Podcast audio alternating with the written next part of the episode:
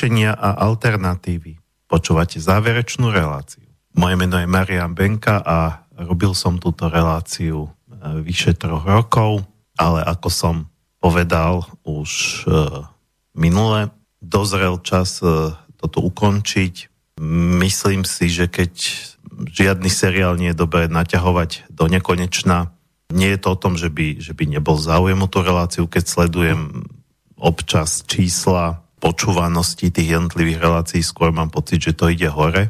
Každopádne ja sa takýmito vecami príliš e, som sa nikdy neriadil. V poslednom čase ste určite zaregistrovali tí, ktorí túto reláciu počúvate pravidelne, že už nebola taká pravidelná, často sa dáva, často, častejšie sa zaraďovali reprízy. Posledné asi tri alebo štyri relácie som mal bez hostia je to aj o tom, že som čoraz viac vyťažený inými vecami a potrebujem si nejako zaradiť priority. Nedá sa všetko naraz, nedá sa sedieť nie že na dvoch, ale na štyroch stoličkách pomaly. A ďalšia vec je, že ono sa vždy samozrejme nejaká nová téma dá eh, vymyslieť eh, aj v tejto oblasti rozličných alternatív. Napokon táto relácia bola od samého začiatku stavaná veľmi doširoka to znamená alternatívy v oblasti medicíny, v oblasti politiky, ekonomiky, školstva, v podstate čohokoľvek. Samozrejme, veľa sme rozprávali aj na duchovné témy alebo na témy životnej cesty človeka, pretože od začiatku som to stával tak, že som sa nazdával, že ak má byť nejaká nádej, že sa ako spoločnosť, a možno, že nie my, ale možno naše deti alebo naši vnúci posunú k niečomu lepšiemu, aj keď určite to nikdy nebude dokonalé a ideálne a nikdy to nebude raj na zemi, ale k niečomu lepšiemu alebo aspoň normálnejšiemu, tak je dôležité okrem nejakých alternatívnych konceptov e, rozprávať aj o tom, ako sa pokúšať stať sám lepším človekom. Takže od začiatku som túto reláciu bral ako keby mala také dve nohy. Jedna noha ako byť, alebo hľadanie odpovedí na otázku, ako byť lepším človekom a druhá noha hľadanie odpovedí na otázku, ako byť lepšou alebo normálnejšou spoločnosťou. No a človek, keď už počase cíti, že áno, dalo by sa ešte stále niečo, nejaké nové aspekty, noví hostia, ale sám cíti, že už ho to nebaví, nerobí to s takou radosťou, Áno, mohol som si dať povedzme, že letnú pauzu a potom v relácii riešenia alternatívy povedzme od septembra pokračovať, alebo treba aj od októbra, len ja som typ človeka, ktorý keď už tak už, ako sa hovorí, nerobím príliš často radikálne rezy, ale párkrát v živote som urobil veľmi radikálne rezy. A proste mám pocit, že táto relácia už naplnila svoj potenciál, a to nevylučuje, že od jesene treba začnem reláciu, ktorá bude viac menej o tom istom, možno trošičku inak ten koncept postavím a bude sa to volať nie riešenia alternatívy, ale alternatívy a riešenia, alebo len alternatívy alebo alternatívny život, alebo proste nejaký iný názov, aby, aby, sa, aby som teda naznačil, že toto už je trošku inak, ale to je všetko uh, vo hviezdach, ako sa hovorí, nemám v tejto chvíli žiaden konkrétny zámer.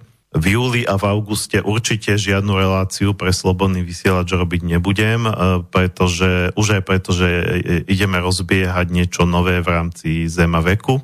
Aj to je dôvod, uh, prečo túto reláciu teraz ukončujem ale nie je to jediný dôvod. Keby malo ísť len o to, tak si myslím, že to samo o sebe by ma nepriviedlo k tomuto rozhodnutiu. Takže v júli a v auguste určite ma, ak ma budete počuť na Slobodnom vysielači, tak to budú jedine reprízy. A potom uvidím, buď teda by som sa dohodol s Borisom Koroním, že, že budeme robiť reláciu, e, ktorá by bola viac menej to, čo bolo aj toto, len trošku by ten koncept bol nejak mierne upravený, alebo by to bola nejaká relácia úplne, úplne iná z úplne iného súdka. To všetko je vo hviezdách, čiže e, nič neslubujem, nechávam to všetko absolútne otvorené. No a e, tak ako som pred tými pár rokmi mal pilotnú alebo úvodnú reláciu, tak som si dovolil spraviť záverečnú reláciu mám taký pocit, že to chcem akoby nejako zmysluplne zakončiť. To znamená, že nedať len na nejakú akúkoľvek tému a potom povedať, že a toto, bol, a toto bolo všetko. Rád by som v tejto relácii zhrnul nejakým spôsobom, možno k čomu som aj dospel. Dospel jednak vďaka tým mnohým hosťom, ktorí v tejto relácii boli. Dospel aj sám za seba.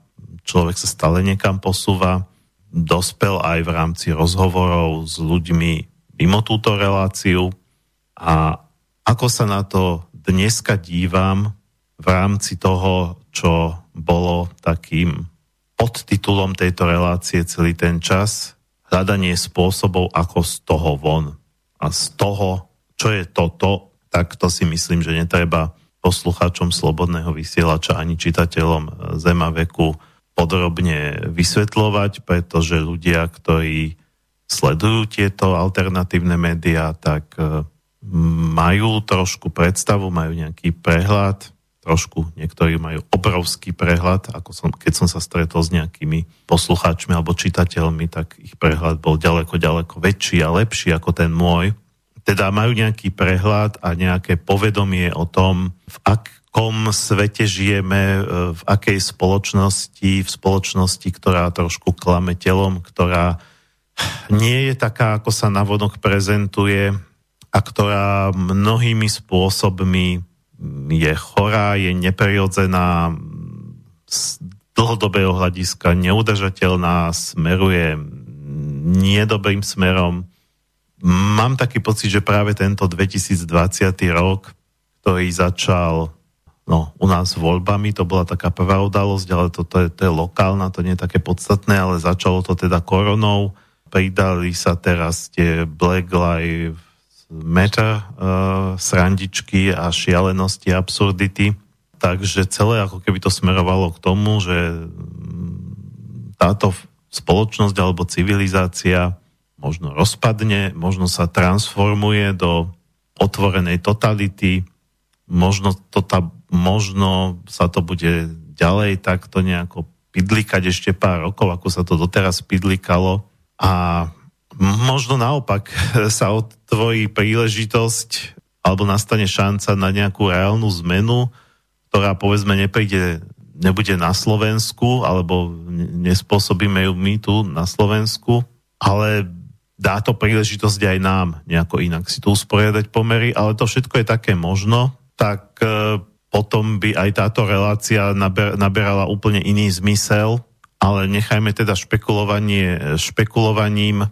Ja ešte pripomeniem kontakty do štúdia, keby ste e, niečo na mňa mali v tejto chvíli, či už nejaké otázky, pripomienky, tak ako tradične vaše poznámky, názory, čokoľvek máte na srdci, môžete volať na 0951 485 385 alebo písať na studiozavináč slobodnyvysielac.sk No a ja by som teda prešiel k podstate veci, k takému nejakému zhrňaniu.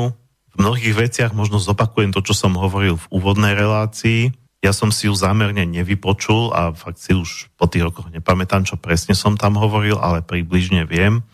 Nechcel som tým byť ovplyvnený. Takže predpokladám, že viaceré veci viac menej zopakujem inými slovami a viaceré veci poviem inak alebo na novo, pretože na niektoré veci sa dívam inak, ako som sa díval vtedy.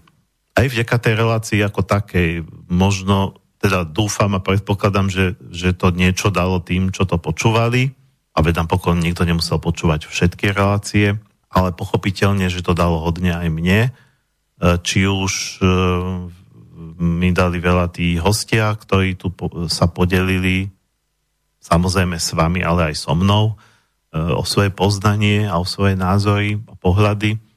Ale aj keď som rozprával sám o tých svojich záležitostiach, už tým, že som o tom rozprával a mal možnosť to nejako sformulovať, tak ma to tiež niekam posúvalo.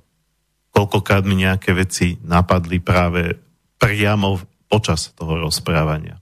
V zásade, čo však e, zrejme zopakujem a aby som tomu dal nejakú štruktúru a nejakú, nejaké vodítko, aby som tu nelietal len tak voľne od myšlienky k myšlienke, tak, tak ako vtedy, aj teraz vnímam, že keď sa bavíme o nejakých alternatívach, alebo možnostiach zmeny, tak by sa to dalo rozdeliť na také tri kategórie podľa veľkosti rozsahu. Nazvime to teda, prvá taká kategória sú zmeny alebo alternatívy, ktoré môžeme praktizovať bez toho, aby sme sa k tomu potrebovali s niekým spojiť, teda vieme ich praktizovať ako jednotlivci.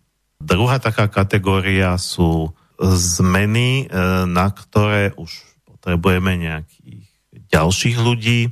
To znamená, že potrebujeme vytvoriť nejakú buď komunitu alebo skupinu, či už to bude formálne zastrešené ako občianske združenie, alebo to bude absolútne neformálna skupina ľudí, Každopádne to, to sú také veci, povedzme, že lokálne, niečo, čo môže e, spôsobiť zmeny buď na lokálnej úrovni, regionálnej, alebo, alebo v rámci len nejakej oblasti ľudskej činnosti. No a potom sú tu tie, nazvime to, že veľké zmeny, tá tretia kategória, ktoré na to, aby sa mohli uskutočniť, tak by sme museli prevziať moc. To znamená, že to sú veci, ktoré sa v zásade dajú skutočniť len na štátnej úrovni.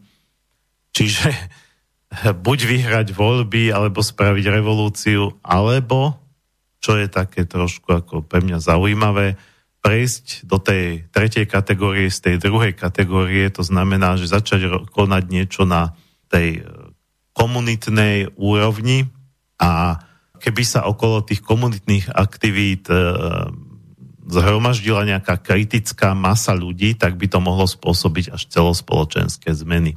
Pochopiteľne, že čím väčšie, väčšieho rozsahu by tie zmeny mali byť, tým ťažšie je to presadiť, tým, tým, tým viac sme sa aj v tejto relácii bavili skôr na nejakej rovine teórií, vízií, predstav, konceptov, ktoré možno je zaujímavé počúvať, ale človek si povie, no tak a čo mi to dá? Aj tak to tí hajzlíci držia v rukách. Ja som dával zámerne priestor aj, aj tejto oblasti, pretože som mal pocit, že e, aj o víziách treba hovoriť, aj v rámci spoločnosti, pretože niekde treba začať a aby e, m- možno príde doba, práve keď sa to teraz v tom svete tak všelijako láme, to, čo som aj povedal už pred chvíľou, môže prísť taká príležitosť, povedzme nie vďaka ľuďom na Slovensku, ale vďaka tomu, že sa veci zmenia vonku, celosvetovo, že naraz tu vznikne príležitosť, že naozaj bude možné, aby sme si na Slovensku usporiadali pomery nejakým našim spôsobom, ktorý nám vyhovuje bez ohľadu či už na Američanov, na Číňanov, na Rusov, na Indov, na kohokoľvek. A možno sa pri tej príležitosti dostane, dostane do nejakej rozhodovacej pozície aj niekto z tých, ktorí počúvali túto reláciu a volá čo, čo tam započul od niektorého z mojich hostí mu pomôže. Takže keď aj 99% toho, čo sa tu povedalo, bolo, bolo ako keby semienka, ktoré boli len tak vyhodené na neúrodnú pôdu a nevsklíčili, tak to 1%, keď bude mať nejaký užitok raz jedného dňa, nakoniec je to v archíve, kým ten archív bude fungovať, kým bude fungovať internet, tak je to stále dostupné. Takže ja som to bral ako také správy vo flaši. V podstate aj celý časopis Zemavek je taká správa vo flaši, ktorá sa každý mesiac hodí niekde do vln a dokonca ten časopis má ešte tú výhodu, že aj keby internet nebol, tak uh, ľudia si to väčšinou archivujú, uh, nevyhadzujú to do, do odpadkov, majú to doma. Takisto my nevieme, čo jedného dňa niekomu pomôže, kto sa možno dostane k nejakému starému zemaveku, možno už 20-50 ročnému časopisu v tom čase a niečo si tam prečíta, čo, čo mu pomôže. Ja som zvykol, keď sme ako redakcia chodievali na besedy s čitateľmi a neviem, či som to spomínal v tejto relácii, ale tak spomeniem aj teraz, hovoriť o filme Atlas mrakov. Pre mňa je zaujímavé, že aj ten Hollywood, keď sa to už hodne zopsul v posledných rokoch, tak občas Hollywood natočí hlboký film s úžasnou myšlienkou Atlas mrakov, jednoznačne k týmto filmom patrí. Hoci má okolo 3 hodín, tak človek zostane, ho sleduje ako priklincovaný, ani nevie, ako tie 3 hodiny rýchlo ubehli. Pokiaľ ste to videli, tak viete, o čom hovorím. Pokiaľ ste to nevideli, tak len v krátkosti. Je tam, ja mám taký pocit, že až 7, 5, 7, tak neviem presne koľko, ale zdá sa mi, že, že možno aj 7 paralelných príbehov, ktoré sa odohrávajú v rôznych historických obdobiach alebo časových obdobiach. Ten časovo najstarší sa odohráva v 19. storočí v USA v čase otrokárstva. Ten posledný sa odohráva v ďalekej budúcnosti Dva, dve z tých časových rovín sú umiestnené v budúcnosti a sú tam rôzne prepojenia medzi postavami. To znamená, že, že jedna z postav v príbehu, ktorý sa odohráva v nejakom čase, niečo povie a je to zaznamenané na kameru, alebo, alebo skomponuje skladbu a potom iná postava o, o 50 rokov, o 100 rokov, o 300 rokov sa k tomu nejako dostane, dostane sa napríklad k tomu videozáznamu alebo k tej skladbe a nejakým spôsobom ju to posunie v tej jej misii. V podstate e, všetky tie príbehy majú spoločné to, že, že tí hrdinovia tých jednotlivých príbehov a jednotlivých časových rovín e, sú nutení postaviť sa zlu alebo nespravodlivosti a sú nutení výjsť z takej tej svojej komfortnej zóny. A mnohým pomôže práve tá inšpirácia hrdinov z tých iných príbehov, ako keby si cez ten čas podali ruky. Takže Atlas mrakov je pre mňa úžasne inšpiratívny film, ktorý som videl niekoľkokrát a ktorý odporúčam každému, kto sa zaoberá práve takýmito témami, ktorý sa nedokáže uspokojiť s tým, v akom svete žijeme, aby si možno uvedomil, že nemusí teraz každý z nás tu vykonať revolúciu, nemusí každý z nás sa stať novodobým Leninom, ako tu hovoril pán Michalko, keď som ho mal naposledy, že stále čakáme na Lenina, ja s týmto celkom nesúhlasím Nemyslím si, že tu príde nejaký nový Lenin. Nie je na to vhodná doba. Možno, že raz príde, ja neviem, ale teraz sa mi to nezdá, že by mal prísť. Teda nemusíme sa stať rovno spasiteľom sveta alebo Slovenska, ale môžeme vykonať aj nejaký hociaký drobný čin, ktorý možno raz inšpiruje niekoho ďalšieho. A táto relácia za tie roky, čo bola, tak mohla byť tiež takým činom alebo sériou činov. Ešte poviem jednu moju obľúbenú hlášku z toho filmu a potom už o ňom rozprávať viac nebudem.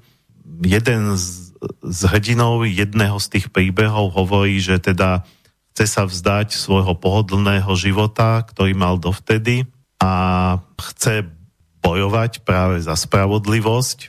A jeho, myslím, že to bol svokor, alebo teda neviem, či s tou dotyčnou slečnou už bol ženatý, tak možno potenciálny svokor, každopádne otec jeho milej. Ho to odhovára, že a čo ty tu budeš ako chodiť hlavou proti múru, aj tak nič nedosiahneš, aj tak nič nezmeníš, čo, môže jedna kvap, čo zmôže jedna kvapka proti celému oceánu. No a tento človek mu odpovedá, a varí sa dnes skladá oceán z kvapiek, jedna kvapka nemusí spôsobiť nič, ale e, keď tých kvapiek bude dostatočné množstvo, tak ako keď kvapky e, kvapkajú vytrvalo 10 ročia, stáročia na kameň, tak v ňom vykvapkajú až dieru do kameňa. Len to mu, musí byť dostatočný počet kvapiek a musí sa to diať dostatočne dlho. Takže keď nebudeme riešiť výsledok, keď, ne, keď odložíme naše ego a odložíme teda takú tú potrebu, že ja by som mal byť ten, ktorý pomôže druhým alebo niečo tu zmení a potom bude oslavovaný ako veľký hrdina, ako druhý Štúr alebo ako druhý Gandhi, druhý Lenin. Pokiaľ takéto ego dáme na, e, e, na bok a neriešime, neriešime teraz v podstate nejaký, aby sa toto stalo nejakou otázkou nášho osobného úspechu, tak v zásade sa slobodne pohode a bez nejakých nervov a stresov môžeme pokúšať niečo robiť. Každý v rámci svojich možností a inšpirácie, či už sám, alebo e, s inými ľuďmi. Dobre, nastal čas na prvú pesničku. Môj obľúbený Dead Can Dance, fenomén, absolútny fenomén hudobný 20. a aj 21. storočia, keďže stále existujú už niekoľko desaťročí podstate od 80 rokov, pokiaľ viem. Skupina, ktorá niektorí to síce dávajú ako k žánru dark wave, ale podľa mňa je absolútne nenapodobniteľná, má úplne svoj vlastný hudobný vesmír a svoj vlastný zvuk, inšpirovaná domorodou hudbou, stredovekou hudbou, mystikou, všetkým možným. Táto skladba sa volá Severance a je to o zmene alebo o tom, že treba si zvyknúť na zmenu, netreba zostávať, trčať na nejakom mieste, kde už, e, kde už stratilo význam byť a treba ísť ďalej, pretože svet sa mení. Myslím si, že táto pesnička je dneska veľmi aktuálna.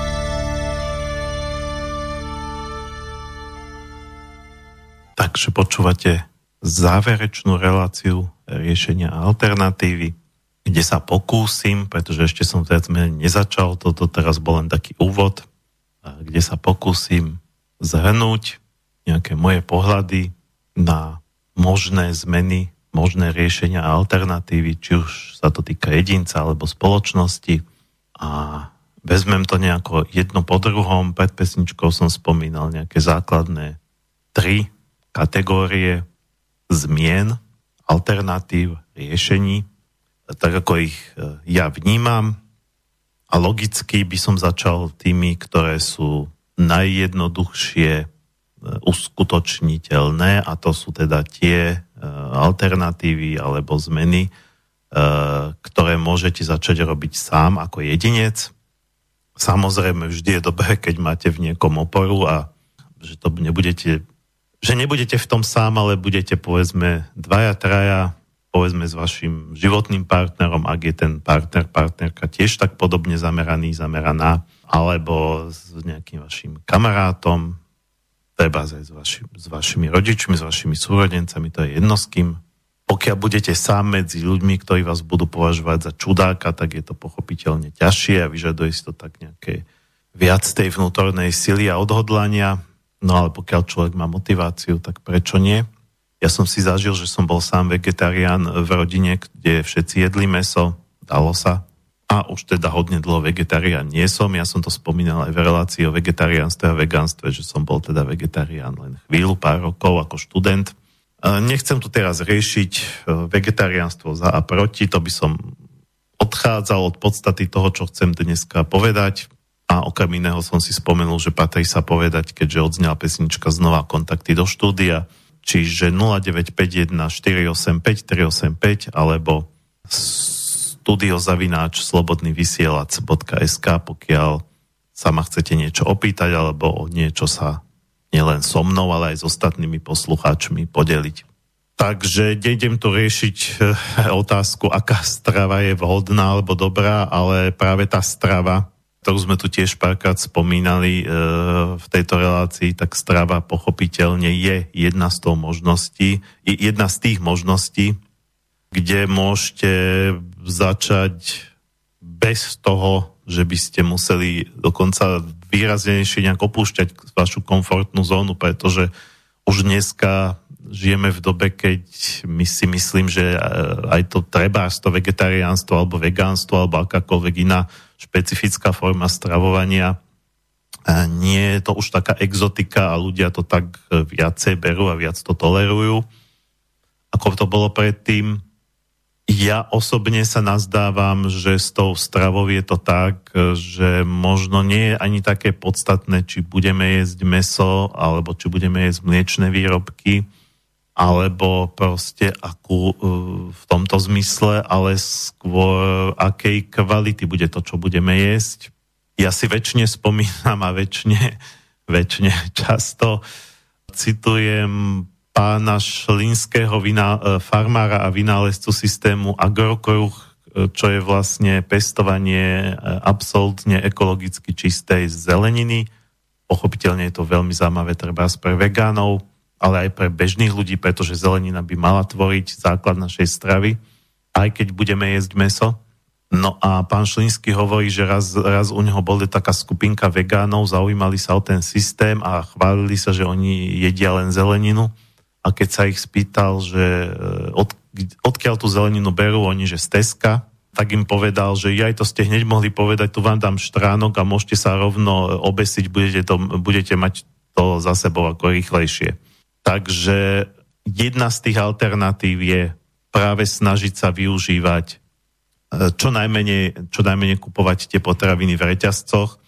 A keď tak len teda základné potraviny, rozhodne nie spracované veci, e, polotovary, e, tie najmenej zdravé, e, buď si nájsť svojho farmára v svojom okolí, alebo, alebo, alebo treba aj niekoho, kto má ten systém agrokok, dneska to už nie je len šlínsky, je ich viac po Slovensku, alebo, čo je úplne najjednoduchšie, nájsť si cez internet nejakých debničkárov, ktorí v podstate vám potraviny od lokálnych slovenských gazdov dovezú tým, že si vy vlastne vyplníte internetovú objednávku.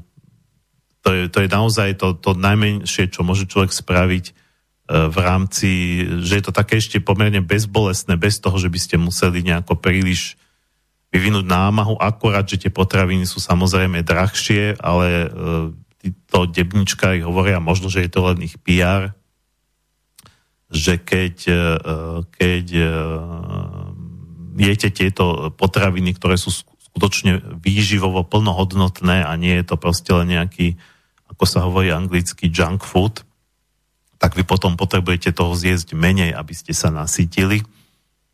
A takisto títo debničkári hovoria, že ľudia, ktorí sú ich pravidelnými zákazníkmi a povedzme e, celú stravu alebo základ stravy majú od nich, e, tak mnohí potom referujú, že sa im zlepšili mnohé zdravotné problémy. A pochopiteľne je to aj alternatíva sám si niečo pestovať. Hovorili sme tu veľakrát v tejto relácii, no veľakrát, párkrát aj o permakultúre, o prírodných záhradách, najmä s Hankou Sekulovou, kde bol, boli viaceré takéto inšpirácie. Takisto, no, čiže to sa týka len stravy ako takej, ale strava pochopiteľne súvisí so zdravím. Takže čo sa týka zdravia, tak sme tu mali hádam najviac rôznych hostí, teda väčšinou to boli hostia, ktorí prišli raz, prípadne dvakrát, teda nie taký, neboli to tí stáli hostia, ktorí sa viackrát opakovali. A určite tu neboli predstavené všetky možné, možné formy, ale čo sa tak námatkovo spomínam, tak sme určite rozoberali e, homeopatiu, rozoberali sme akupunktúru, rozoberali sme teraz si nepamätám, či, či biorezonanciu aj tu v, v relácii, alebo to bolo len v časopise, ale to teraz nie je podstatné. Pre mňa bol veľmi zaujímavý pán Zakuťanský z Bardejova, ktorý vymyslel vlastnú ozdravnú metódu. Dokonca na Slovensku máme objaviteľa originálnej metódy.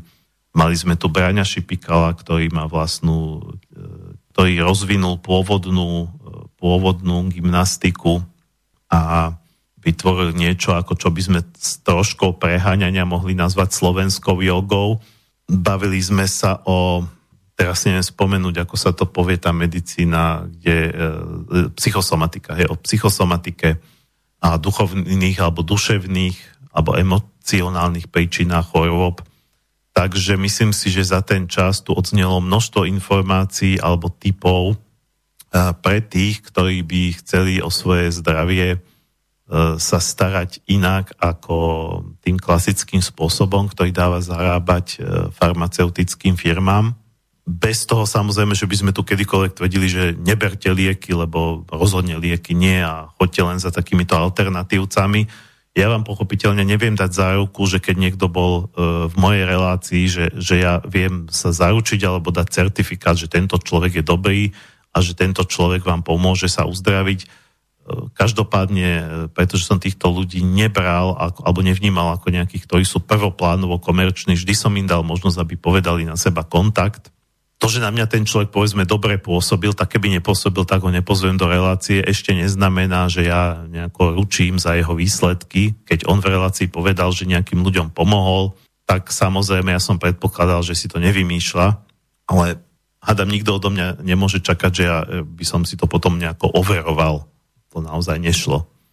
V každom prípade tieto alternatívno-medicínske metódy alebo nejaké iné pohľady na zdravie, ktoré teda ponúkajú aj iné riešenia, ako e, dať si predpísať pilulku.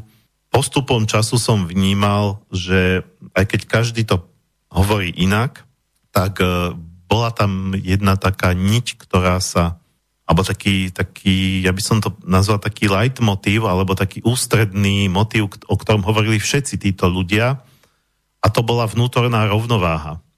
Dokonca pre mňa je zaujímavá informácia, ktorá odznela aj v tejto relácii a odznela aj v Zemavek, keď sme robili špeciálne číslo o konope, že existuje v našom organizme systém, o ktorom sa dlho nevedelo, tak ako máme nervovú alebo sústavu, tak ako máme, ja neviem, dýchaciu sústavu, tráviacu, nervovú a tak ďalej, srdcovo cievnu, e, tak máme aj e, sústavu, ktorú objavil jeden pán vedec e, z Čiech, teraz si nespomeniem na jeho meno, a ktorú nazval kanabisovou sústavou, pretože tieto látky, ktoré my v sebe máme, tak v celej prírode má práve táto konopa, tento kanabis.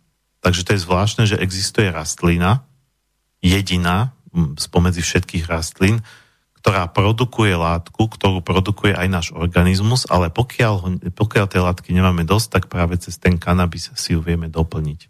Pochopiteľne nemusíme používať tie odrody, ktoré nám zmenia stav vedomia, aby teda toto nemá nič spoločné s užívaním drog. Sa bavíme o liečebných účinkoch. E, prečo som si spomenul práve na kanabis? Nie, že by som ja bol nejaký veľký propagátor toho, aj keď vďačne posúvam ďalej informácie, ku ktorým sa dostanem, ale e, tento e, kanabi, kanabinoidný, alebo presne ako sa to volá, kanabisový systém, je zodpovedný za práve za udržiavanie rovnováhy v našom organizme. To znamená, že on ako keby, tak ako nervový systém je, je zodpovedný za šírenie informácií medzi jednotlivými časťami nášho organizmu, tak kanabisový je nejakým spôsobom, ktorý ja som laicky celkom nepochopil, priznám sa, zodpovedný e, na, za to, aby sa jednotlivé časti nášho tela vyrovnávali, aby, aby v nich panovala harmónia.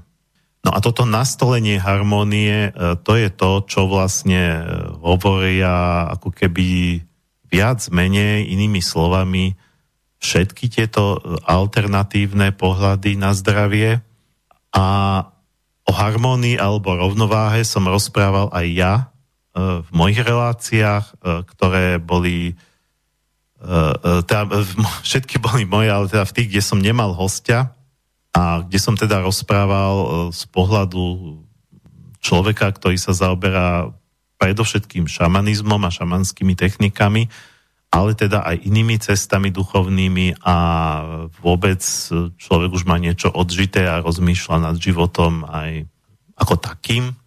Každopádne, k čomu ma tá moja šamanská cesta priviedla, tak to je ústredné heslo, takisto rovnováha. Snažiť sa udržiavať svoj život a všetko v svojom živote v rovnováhe, to znamená, že príliš veľa je zlé, príliš málo je takisto zlé. Snažiť sa byť v tej polohe, že tak akurát. A preto si myslím, že v končnom dôsledku aj tie veci, ktoré som tu rozprával ja, sám za seba, z mojej, z mojej predovšetkým skúsenosti, ani nie tak z toho, čo mám vyčítané, pretože pre mňa šamanizmus je praktická cesta, ktorá by nemala byť, nie je až tak založená na teórii, ako skôr na praxi, tak si myslím, že tieto veci, pokiaľ niekomu pomohli a nemusel to, nemusel to samozrejme kopírovať e, alebo zožrať mi všetko, čo som hovoril aj s chlpami, ale možno snažil som sa tam občas dávať aj nejaké praktické cvičenia v tých reláciách, možno ste niečo z toho aj vyskúšali. Alebo vás to inšpirovalo zaoberať sa týmito vecami, povedzme, od úplne iných ľudí, ako som ja, tam by nemala byť nejaká žiarlivosť.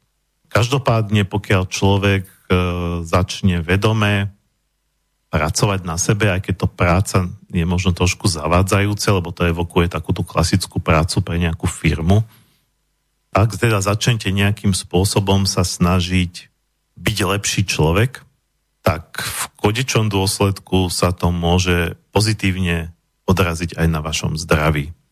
A tu sa vlastne už potom preklápame od nejakých zdravotných alternatív, nazvime to duchovným alternatívam, ale mnohé tie cesty, o ktorých sme sa tu bavili, tak obsahovali oboje. Treba tá homeopatia, e, ten pán, ktorý tu bol, ja si nepamätám mena, ani, ani som si tie mena nepozeral pred reláciou, lebo rád v týchto reláciách hovorím spontánne, takže som presne nevedel, čo budem spomínať, ale meno nie je dôležité.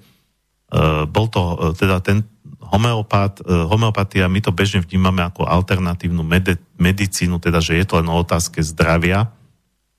Lenže keď sa má uzdraviť človek ako taký, tak je to vždy aj o tom duchovnom rozmere.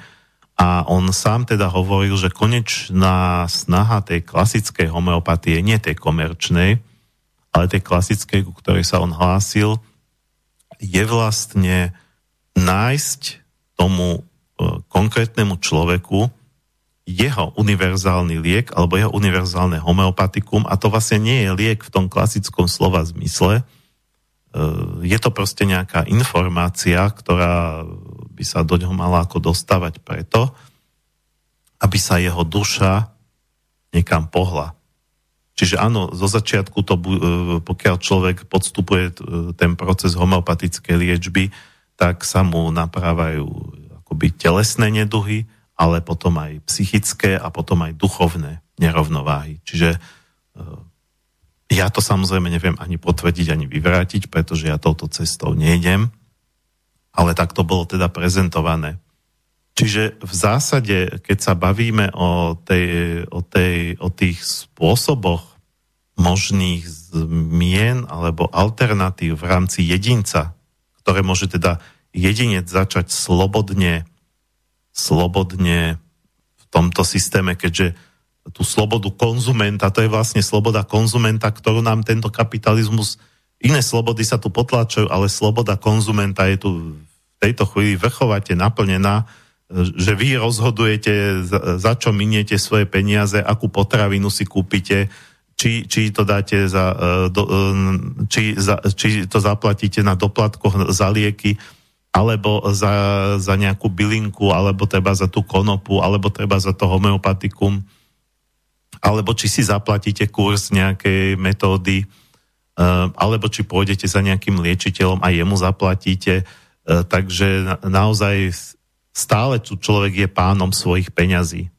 Možno to bude taká totalita, že už ani to nebude, ale v tejto chvíli to stále platí. Takže je to viac menej o, o, o rozhodovaní, kde investujete vaše peniaze, ale aj váš čas a vašu energiu.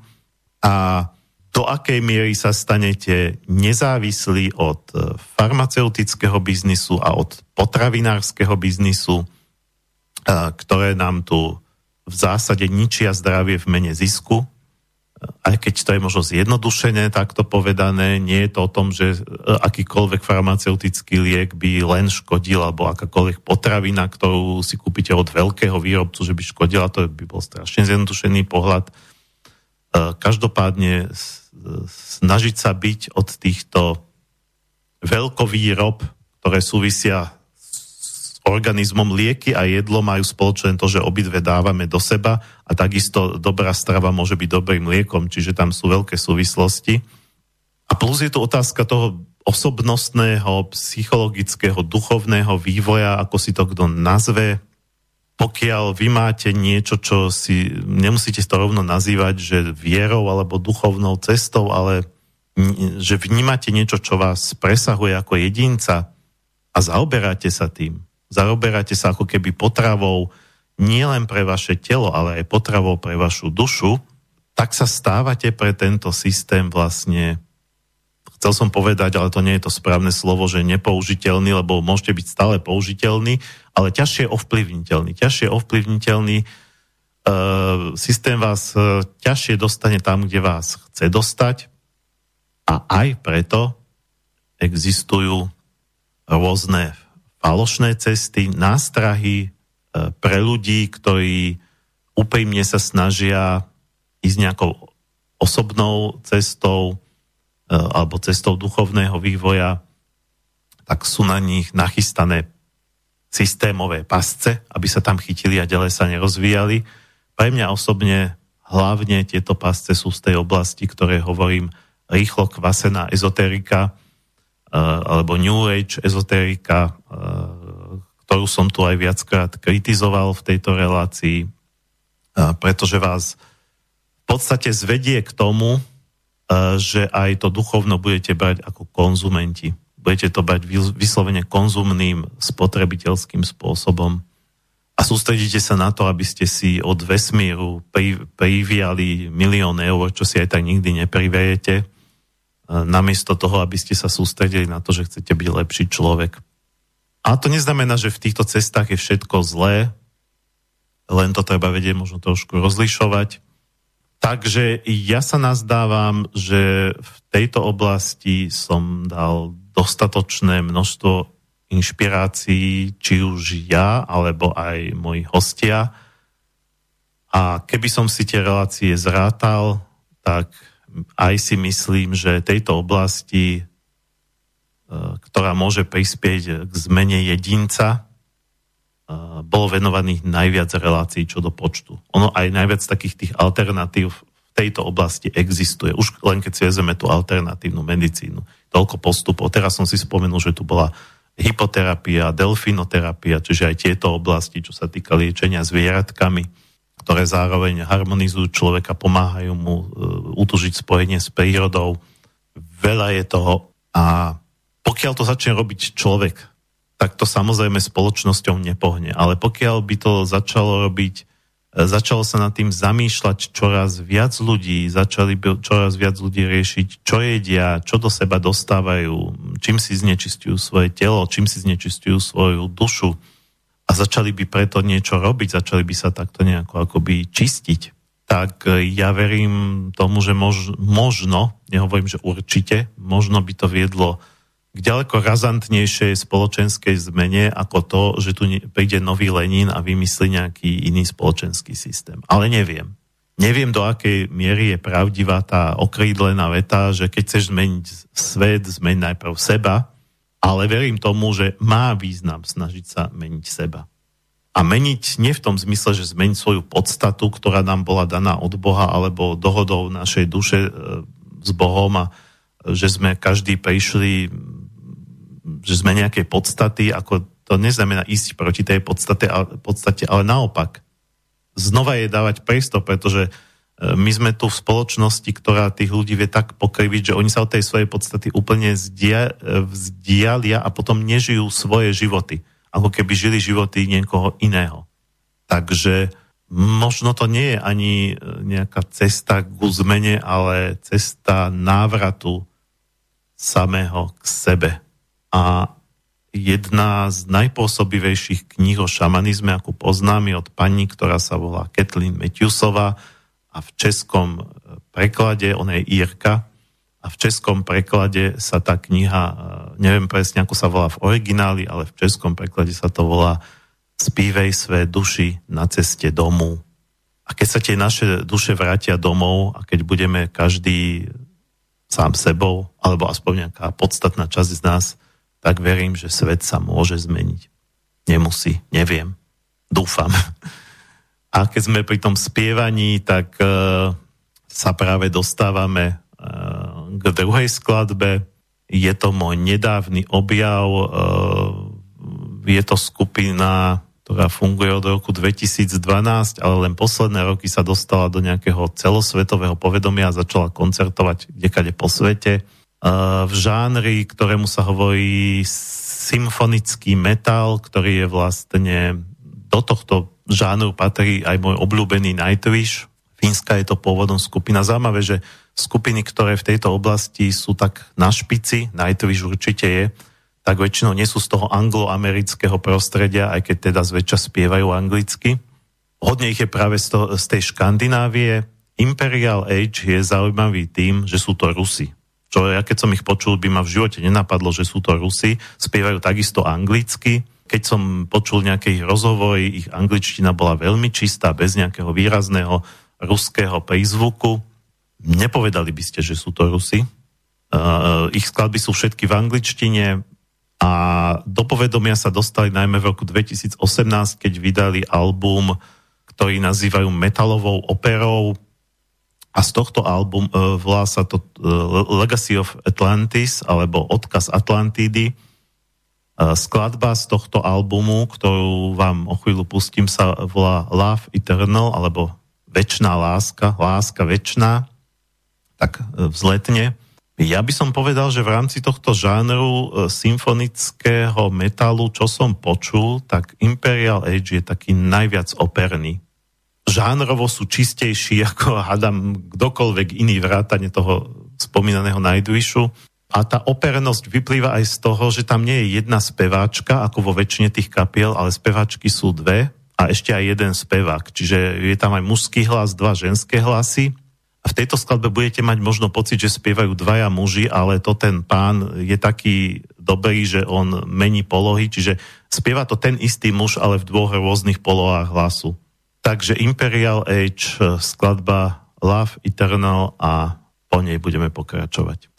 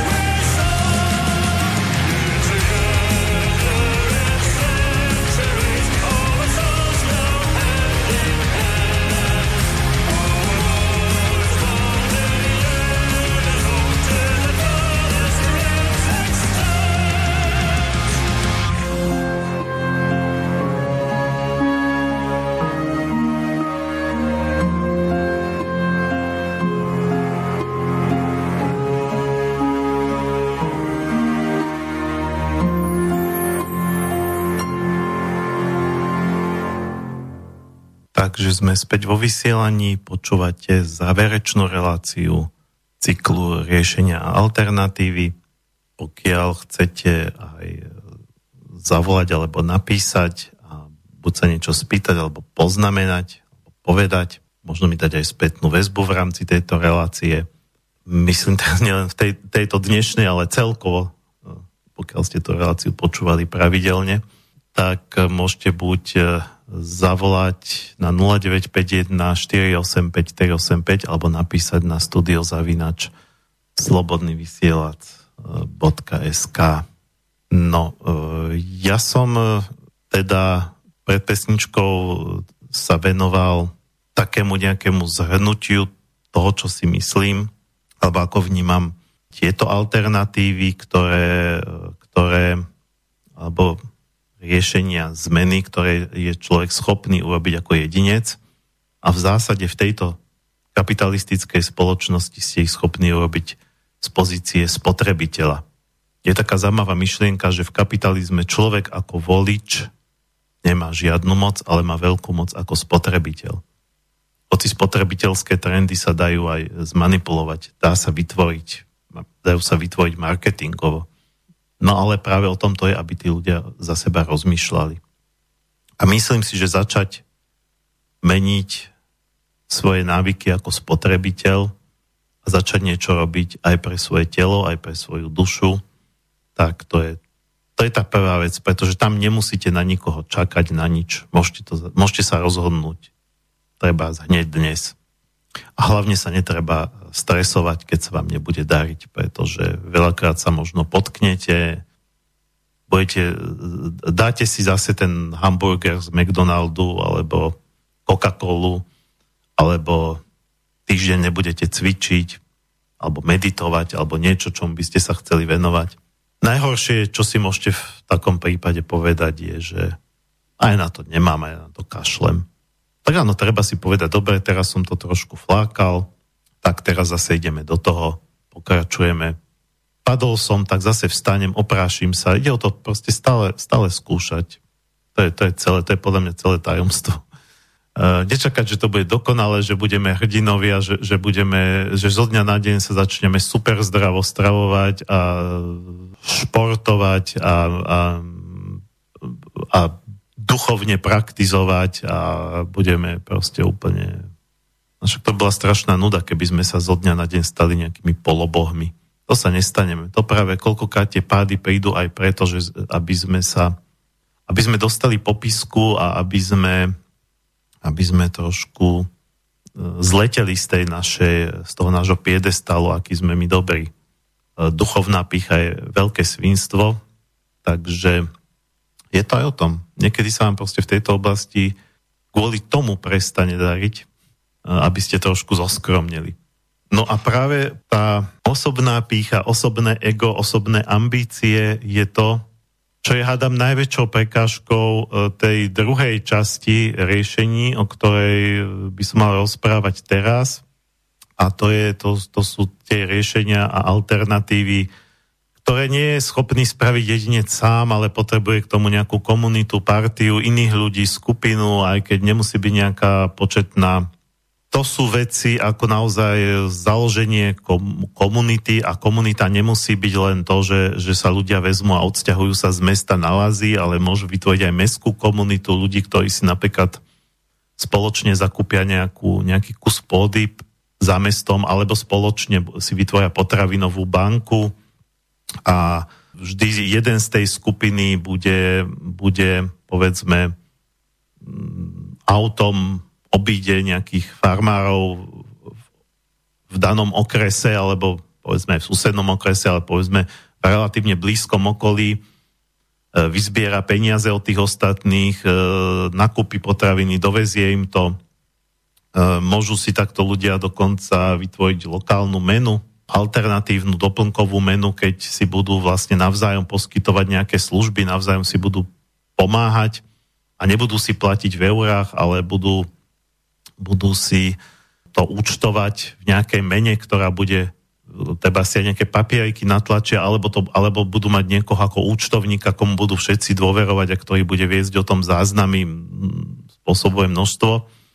Takisto tí ľudia si môžu, sa môžu podporovať na ich duchovnej ceste a nemusia byť všetci šamani alebo všetci jogíni alebo všetci kresťania, ale môžu si pomáhať, ja neviem, so strážením detí, môžu vymýšľať e, spoločne programy pre všetky deti, všetkých členov tej skupiny. Ja som tu svojho času hovoril o takom nejakom mojom nápade, ktorý som nazýval, že meský kmeň, ale bol som hodne naivný. mestský kmene viac menej myšlienka toho, že, že, že keďže už tie medziludské vzťahy takto nefungujú v mestách a ko, koľkokrát ani na dedinách, nebuď, neidealizujme si ten vidiek, a koľkokrát nefungujú ani v rodinách, či už v tom širšom príbuzenstve ľudia, povedzme, nie, že si vôbec, povedzme, už nepomáhajú, ale dokonca si ešte navzájom robia zle koľkokrát, Takže proste to bola taká myšlienka, že keď teda nemá, nedokážeme sa oprieť o našu vlastnú rodinu, tak skúsme si vytvoriť nejakú skupinu, lenže to je niečo strašne násilné a neprirodzené. Tak teraz ako niekto napíše plagátik a vylepí ho niekde, že vtedy a vtedy tu som prenajal, ja neviem, miestnosť v Dome kultúry alebo, alebo v miestnej škole v sobotu, keď sa tam neučí, som prenajal jednu triedu alebo telocvičňu a príďte tam všetci, ktorí chcete byť teraz súčasť nejakej mestskej komunity, ja neviem, treba z Volenskej alebo Ružomberskej alebo Prešovskej, akejkoľvek a zideme sa a budeme si, a budeme si pomáhať. No ale tam sa ľudia zídu a v živote sa predtým nevideli, takže je to také trošku neprirodzené, aj preto takéto pokusy zväčša zlyhali a takisto častokrát zlyhali pokusy skupín, ktorí si teda spoločne kúpili nejaký pozemok a chceli tam stavať nejaké domy, treba aj vzájomnou svojpomocou, alebo aj tie potravinové banky. Počul som veľa príbehov, o niektorých sa dokonca rozprávalo aj v tejto relácii, o niektorých som počul zase, kde takéto pokusy o nejaké komunitné aktivity zlyhali. Zase je tam jedna spoločná niť, tak ako bola jedna spoločná niť pri tých alternatívach pre jedinca a tie alternatívy pre jedinca sú pomerne efektné a účinné a tam naopak je veľa pozitívnych príbehov, úspešných príbehov, príbehov ľudí, ktorým to pomohlo. Tak, keď sa bavíme o príbehoch takýchto komunitných pokusov, tak tam bohužiaľ je viac e, tých negatívnych skúseností alebo zlyhaní, že to nevyšlo a ten spoločný prvok, prečo to nevyšlo, bol práve o tom, že tí ľudia sa nevedeli zladiť. Nevedeli si dohodnúť, povedzme, pravidlá spoločného fungovania, začali tam byť také podozrievavosti navzájom, že a ja robím viac pre, pre, pre, pre ten celok, ty robíš menej, vzájomné výčitky, alebo potom takéto, že každý chce byť náčelník, alebo stačí, aby boli dvaja, ktorí chcú byť náčelník, ktorí to chceli nejako strhnúť, že nie tak, ako sa my dohodneme a ako sa, ako sa my ako kruh, ako spoločenstvo zhodneme, tak aby to bolo pre všetkých v poriadku, ale vždy sa našiel nejaký mudrland, ktorý mal predstavu, že len tak je to dobré, ako si to ja predstavujem. Takže neviem, možno tie komunitné snahy budú mať význam až potom, keď dostatočne dlho budú bežať tie snahy individuálne, že keď my vyzrieme ako jedinci, lebo keď človek pracuje na sebe, tak postupne by mal pracovať aj na svojich vzťahoch. Možno, že nezakladať nejaké komunity, ale snažiť sa snažiť sa lepšie vychádzať s tými ľuďmi, ktorých má naozaj blízkych, ktorých má po ruke. Áno, môžu nadvezovať aj nové známosti, nové kontakty a keď sa s tými ľuďmi skamaráti a budú sa dlhšie poznať, tak potom možno aj s nimi, treba s, s mojimi blízkymi kamarátmi, e, s, s mojim partnerom, s mojim, ja neviem, s mojimi súrodencami, tak taký, že viem, že už sa dlhšie poznáme a dôverujeme si, tak môžeme začať spolu niečo robiť treba sadiť stromy, alebo si navzájom strážiť deti, alebo tým deckám nás všetkých, čo sme tu, čo sa takto poznáme, tak vymyslieť letný tábor. Všetky takéto komunitné aktivity majú niekoľko výhod. Jedna výhoda je, že finančne ušetríte, pretože namiesto toho, aby ste si tú pomoc zaplatili, to môže byť aj to, že niekto z tej party je len šikovný človek a e, vie niečo opraviť. Tak určite, aj keby ste si mali navzájom platiť v tých eurách, nemusíte hneď riešiť lokálnu alternatívnu menu, pretože tá me, lokálna mena bude fungovať v tej skupine len vtedy, keď sa stretnú ponuky a dopity. To znamená, že to, čo niekto vie urobiť pre ostatných, tak o to je nejaký záujem. môžete, môžete si to aj za eurá zo začiatku, ale povedzme, že to bude za zlomok tej ceny. Alebo, alebo to bude viac menej taký barter, akože v rodine ľudia si navzájom pomáhajú, že dnes pomôžeš ty mne, zajtra ja tebe. Treba pri tom strážení detí, povedzme, že vždy dvaja dospelí budú dozerať na tou detskou skupinou a potom zase iní a, budú, a spravia si nejaký rozpis služieb. Takže jeden efekt je šetrenie peňazí, druhý efekt je, že sa, že sa takýmito aktivitami ide presne proti snahám tých hore, tých, ktorí profitujú z tohto systému a e, ktoré, e, ktorých snahy vedú k izolácii jedinca, e, k rozbíjaniu medziludských vzťahov. Vidíte teraz najnovšie, ako dobre im padla celá korona. Zostaňte doma, zostaňte v bezpečí, nestretávajte sa, nechoďte za vašimi rodičmi a starými rodičmi, lebo to sú starí ľudia. Možno, že niektorí takíto starí ľudia zomreli počas tejto krízy práve na následky osamelosti, lebo už mali podlomené zdravie a to, že za nimi nikto nechodil, tak ich už úplne dorazilo. Takže idete proti tomu prúdu, toho, e, izo, e, proste pomáhate zachovávať takéto ľudské teplo a spolupatričnosť. To je, to je, to je ďalšia výhoda. Ďalšia výhoda je, že sa organizujete, aj keď v malej skupine, ktorá nezmení celý svet, ani celé Slovensko, ani celú Bratislavu alebo Žilinu, ale môže takáto skupina predsa len byť nejakým pozitívnym ostrovom a môže, môže, môže sa aj podporovať. Môžu sa tí ľudia podporovať v rámci tých svojich jednotlivých e, zmien a ciest a môžu vytvoriť aj nejaký ostrov účinného odporu treba voči povinnej vakcinácii, ak nám ju tu zavedú, alebo povinnému čipovaniu, ak nám to raz jedného dňa zavedú, alebo proste e, v skupine sa budete účinnejšie brániť aj tým tlakom toho systému. Takisto v skupine ľahšie prežijete, keby sa niečo zopsulo, nastal by nejaký kolaps, alebo proste čokoľvek, je to taká dobrá poistka. Plus sa od iných ľudí môžete veľa naučiť, takže má to veľa benefitov len e, my sme prirodzene vo vleku tých našich aj každodenných povinností, jednoducho už pomaly akoby nemáme čas na tie medziludské vzťahy. Mnohí z nás, to je ako ďalší problém. Že dobre sa o tom debatuje, ale keď sa to má zrealizovať, tak naraz maximálne sa tí ľudia stretnú raz, dva razy a vyrozprávajú sa, je z toho taký nejaký kec klub, ale nič reálne potom nenasleduje. Takýchto pokusov som aj ja osobne viackrát zažil a zúčastnil som sa takých stretnutí, e, ktoré potom už ďalej nikam neviedli. Tak možno na to ešte nedozrela doba, ale zase možno z druhej strany už aj dozrieva, pretože ja osobne poznám pomerne veľa ľudí, ktorí sa zaoberajú nejakou tou ducharinou, alebo teda duchovnou cestou alebo potravou pre dušu a vidím, že tá, táto sorta ľudí, e, kým pred x rokmi hovorila len o svojej osobnej ceste a o tom, že čo robia pre seba, tak čoraz viac, ako keby to zachytávali niekde z nejakej duchovnej sféry alebo z vesmíra alebo odkiaľ, ako keby sme do toho boli tlačení, rozprávajú o tom, že sa treba spájať, že si navzájom pomáhať, ale zatiaľ o tom len rozprávajú a ako keby nikto nebol schopný to uskutočniť. A to nie, že príde jeden génius, ktorý to sám uskutoční, ale že by sa stretli dvaja, traja, štyria ktorí by začali robiť len niečo v, mal, v malom a potom by sa to začalo rozrastať, nabalovať, dávalo by to zmysel, pridali by sa ďalší. Každopádne, v čom ja vidím zmysel, e, keď sa bavíme o takýchto tých e, zmenách a alternatívach, ktoré sú založené na, na komunite alebo na skupine ľudí, e, zmysel vidím v tom, že, že sa nezačína príli, aby sa nezačínal príliš vo veľkom, aby nemali príliš veľké a megalomanské plány, že my tu teraz vybudujeme alternatívnu dedinu alebo neviem čo.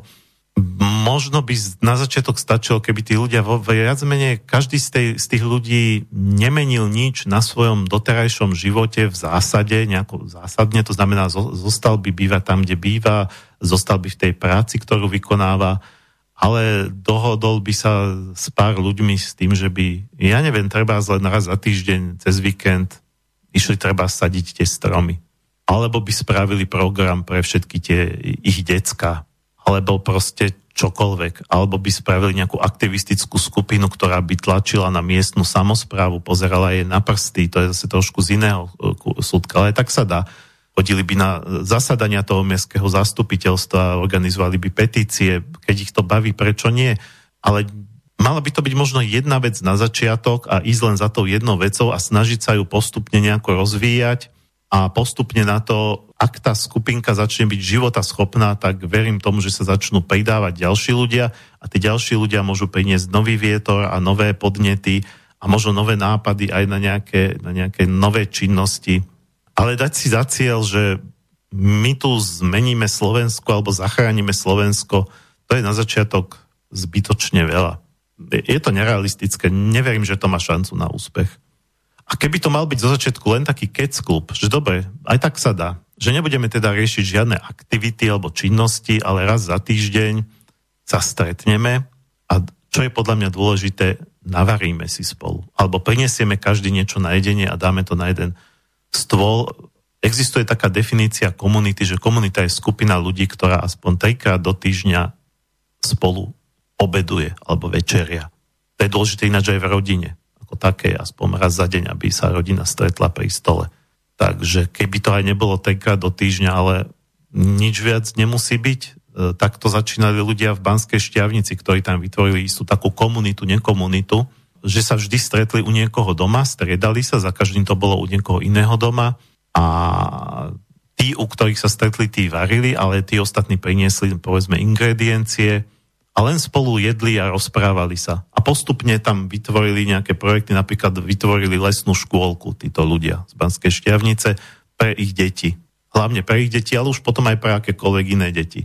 Čiže dokonca pre niektorých z nich sa to potom stalo aj živobytím. Ale nezačínali tým, že poďme robiť lesnú škôlku alebo nejaký projekt. Len sa stretávajme, tešme sa zo života, tešme sa jeden z druhého, zistujme, či sme na spoločnej vlne, kto má z nás aké túžby, aké nádeje, spoznávajme jeden druhého, vymieňajme si názory, najedzme sa pri tom spolu, navárme si a to je všetko. Na začiatok viac netreba. Čo sa z toho vyvinie časom, to uvidíte. Ale mám pocit, že väčšina takýchto komunitných projektov, aj, aj preto, teda okrem toho ega, že som spomínal, že nevyšlo to na egu, tak nevyšlo to aj preto, že mali veľké oči. Že už chceli robiť rovno projekt projekt a víziu a neviem čo, aktivity. Keď sa to, že by sa to, tak mi to napadá, že nemuselo by sa to brať tak smrteľne vážne. Tak trošku viacej v pohodičke. A, možno práve vtedy sa to viacej pohne. Ako keď to budete seriózne plánovať. A vymýšľať systém. Systém možno príde neskôr sám od seba. Vyplynie z tej prirodzenosti tých ľudí, ktorí tam zostanú, ktorí sa, ktorí sa počase niektorí možno prestanú už na tretie stretnutie neprídu, ale tí, čo budú chodiť pravidelne, tak zrejme budú cítiť, že ich to nejak priťahuje a vznikne tam nejaký ten kolektívny duch a ten kolektívny duch vytvorí ten systém. Nie, že jeden mudrland, ktorý si to celé vymyslí.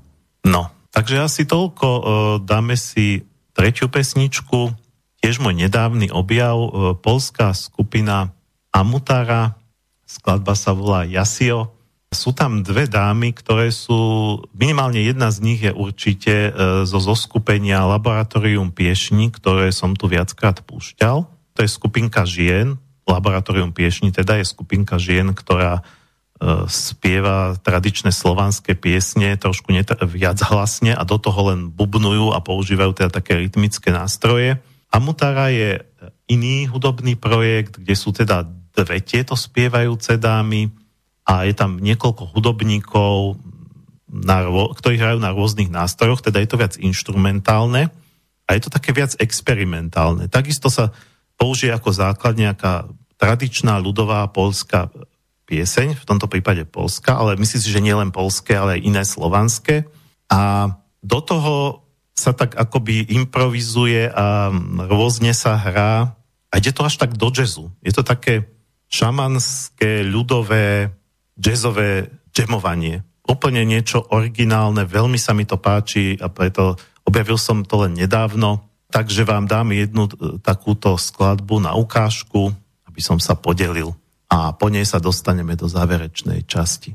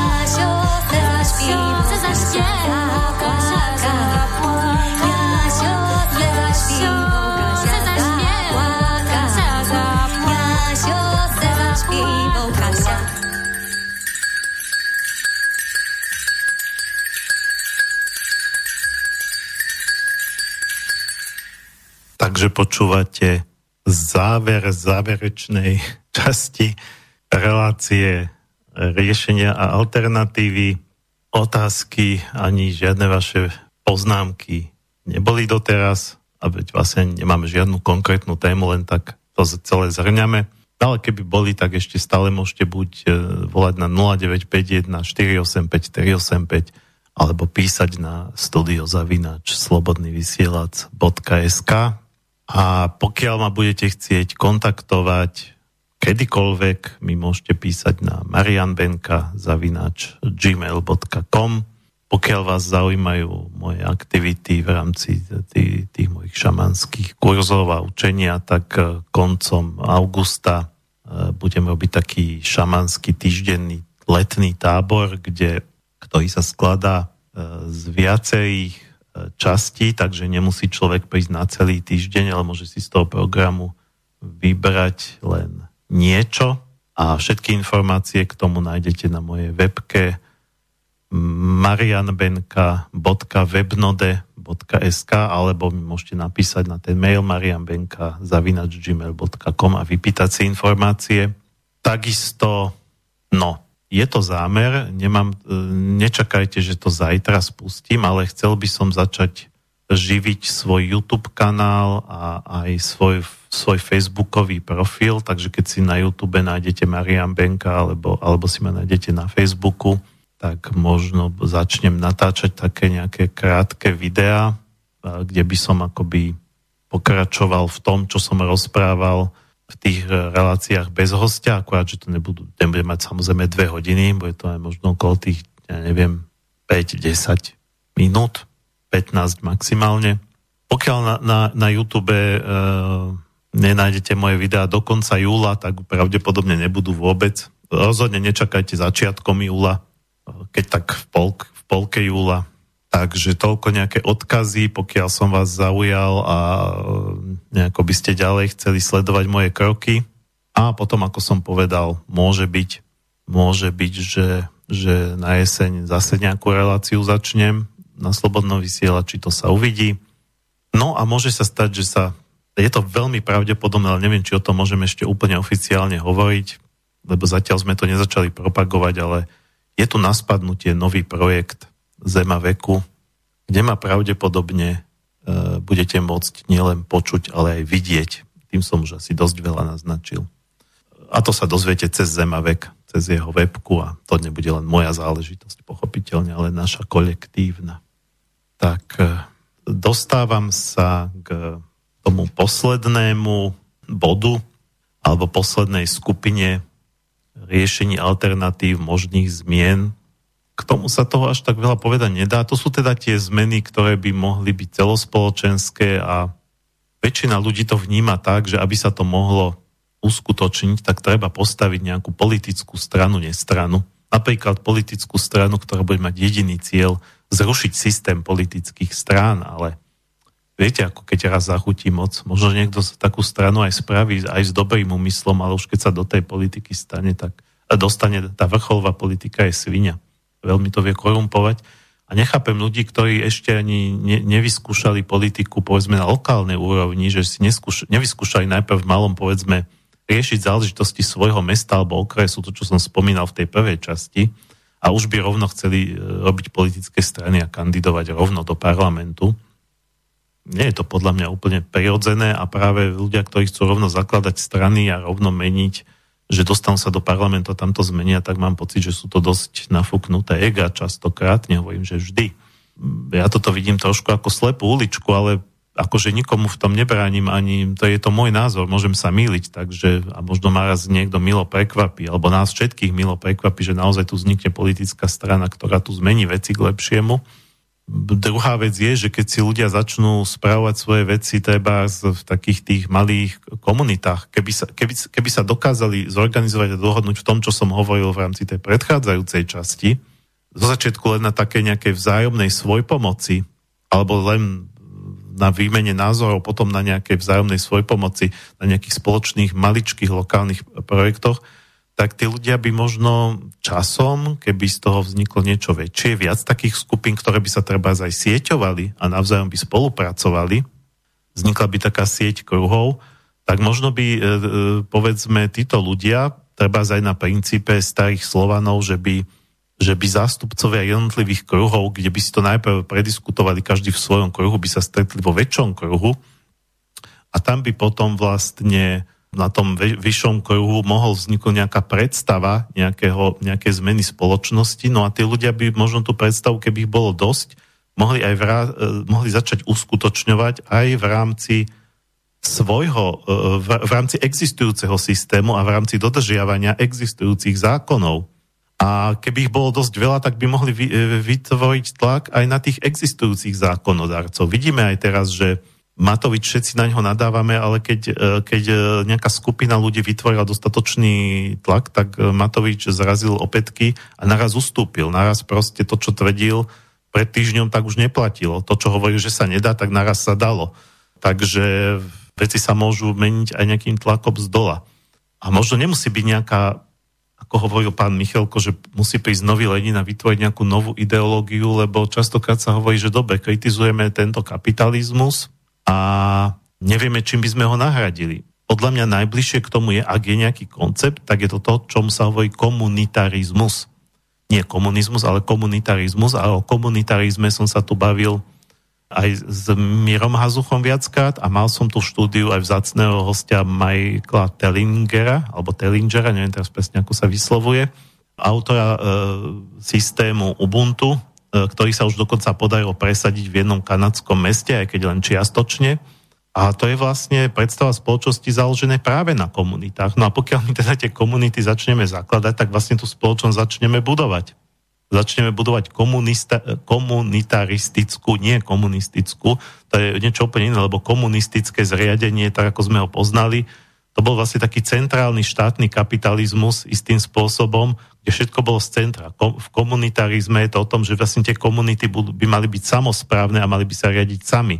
Môže sa komunita riadiť pomerne sama aj pri rešpektovaní zákonov Slovenskej republiky, pretože keby ich nedodržiavala, tak sa to veľmi rýchlo ako systémy rozpráši, ale môže už vytvárať nejaké zárodok niečoho.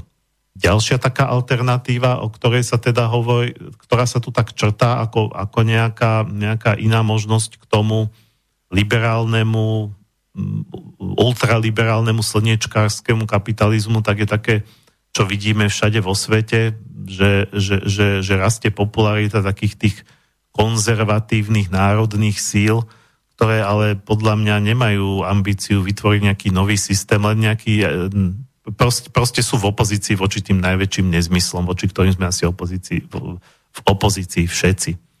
Ale tento národne konzervatívny smer v podstate nie je za nejakú zmenu kapitalizmu alebo výmenu kapitalizmu na niečo zásadne úplne iné a odlišné.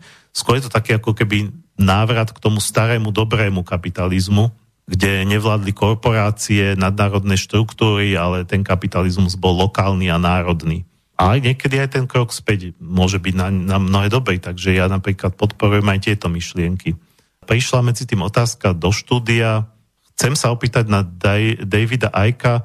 Na Slovensku žiadne médium neriešilo jeho teóriu ohľadom COVID-19. On tvrdí, že neexistuje a má o tom informácie. A po jeho relácii na London Ring komplet jeho YouTube kanál vymazali.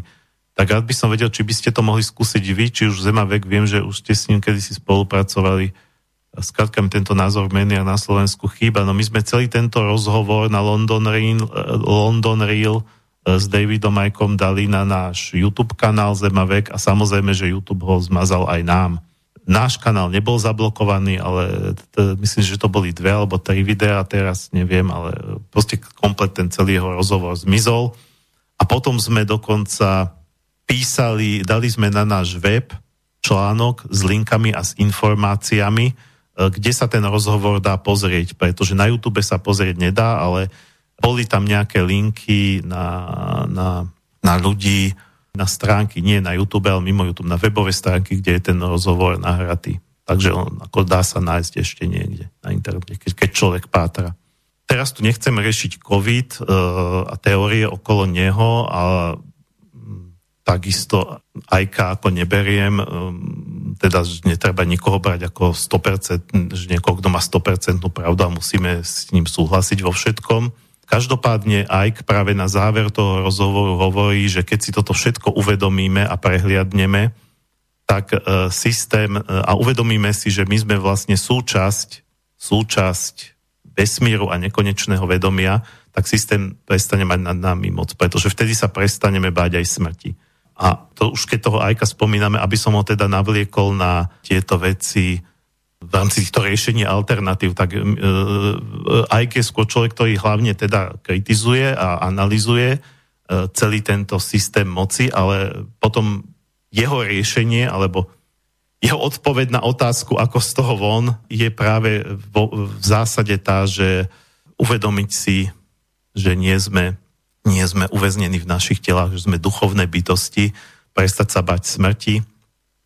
A nie, že si chcem prihievať svoju polievočku, ale e, nedá mi nespomenúť, že v rámci toho šamanského tábora, ktorý budem robiť koncom augusta, i súčasťou, jednou časťou bude aj rituál smrti a znovuzrodenia, ktorý práve pomáha pomáha si e, sa vysporiadať aj so strachom zo smrti, aj vlastne so strachom zo straty. Čo takisto nás koľkokrát ten systém, tak povedia, zdrží za gule práve tým, že, práve tým, že, že proste nemôžem sa búriť, lebo mám hypotéku, lebo musím, sa bojím, že prídem o prácu, že proste prídem o toto, prídem. Čiže tam je strach zo straty, ktorý súvisí so strachom zo smrti.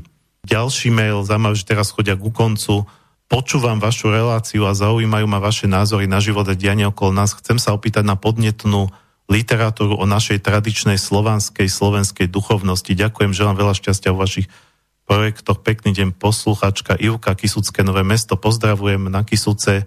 Ďakujem. Dobre to padlo čo k tomu, k tej vašej otázke o tradičnej slovanskej duchovnosti, to by bola možno otázka na, na Zverinu, na Miloša Zverinu, ktorý tu tiež bol host ako zo Slavice, alebo mal by som sa v najbližšom čase stretnúť e, s Karolom Pukom, ktorý je z občanského združenia Kolovrat. E, mal som ho tu tiež ako hostia. Myslím si, že skôr takíto ľudia, ja, ja do toho až tak nevidím, ale čo môžem určite odporučiť, je pre mňa jedna z, pre mňa ako šamanistu alebo človeka, ktorý sa zaujíma o to prírodné duchovno, je to je, je, je jedna z najkrajších literatúr a to sú prostonárodné slovenské povesti, alebo teda slovenské ľudové rozprávky, tak ako ich zozbieral pán Dobšinský, pre mňa pán Dobšinský jeden z najväčších Slovákov, možno, že dokonca ja by som, tak ako akože nič proti úžasný, takým úžasným mužom, ako boli samozrejme Štúr alebo Štefánik. Štefánik zaslúžene vyhral Slováka roka v tej ankete, ale ja by som možno hlasoval za Dobšinského, pretože mne je on bližší. Za Martina Benku, z ktorého som rodu, ktorý ilustroval tie rozprávky, možno nie, aby sa to nebralo ako rodinkárstvo, ale Dobšinský spravil úžasnú vec, úžasnú zásluhu, že zachoval tieto veci e, v písomnej podobe. Pokiaľ vy sa viete dostať e, k tej litera- e, k prostonárodným slovenským povestiam v nárečiach, tak ako mám ja doma e, vydanie zo 70 rokov. Neviem, či sa to ešte vydáva v nárečiach. V nárečiach to narozprával Dušan Jamer ich na cd ktoré paradoxne vydávalo Smečko. Smečko nebolo vždy takéto ultraliberálne slniečkové. Takže Jamrich je úžasný, absolútne sa hodí na to, aby, aby čítal Dobšinského v origináli v nárečiach teda nie Dobšinského, že to sú naše ľudové. A tam je toľko múdrosti, toľko životných práv, keď sa nad tým zamyslíte a nebudete to len čítať len ako taký nejakú že rozprávku na dobrú noc. Toľko návodov tam nájdete. A keď stojíte o nejakú takú serióznejšiu literatúru o slovanstve, o, o slovanských tradíciách, histórii, tak si nájdete, určite keď si dáte do Google Slavica, združenie e, slovanských tradícií, kde teda Miloš Zverina je predseda, tak tam nájdete aj kopec. Oni sami vydávajú knihy, e, dokonca organizujú raz do roka slovanskú bibliotéku, kde presne takéto knihy sa ponúkajú alebo prezentujú, takže verím tomu, že na tej na stránke Slavice nájdete kopec typov aj na takéto knihy, alebo tam bude na nich nejaký kontakt, kde im môžete minimálne nejaký mail tam musia mať, alebo možno aj nejaký telefon, že vám poradia.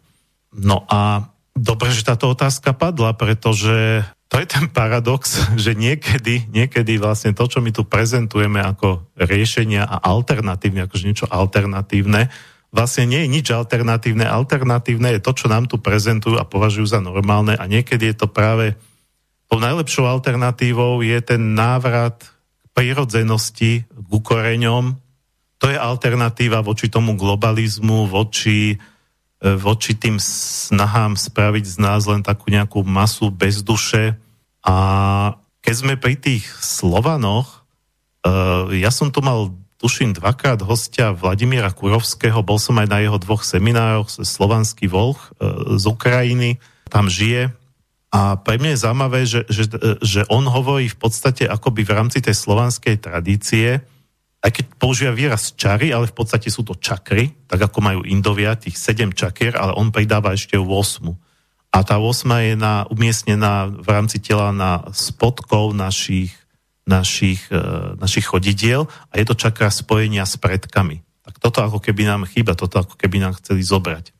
Takže je dobré zaujímať sa aj o svojich predkov, o svojich rodičov, starých rodičov, prastarých rodičov, o váš rod, aký bol, čo, čo, čo vaši predkovia robili, e, čomu sa venovali, vyspovedať tých, ktorí žijú, pokiaľ žijú už len vaši rodičia, čo si oni pamätajú o, o vašich starých rodičoch, pokiaľ žijú vaši starí rodičia, čo si pamätajú o vašich prastarých rodičoch. E, proste mať takéto, mať ten pocit tej kontinuity, že ja pochádzam z takého a takého rodu, po matke z takého takého rodu, po otcovi.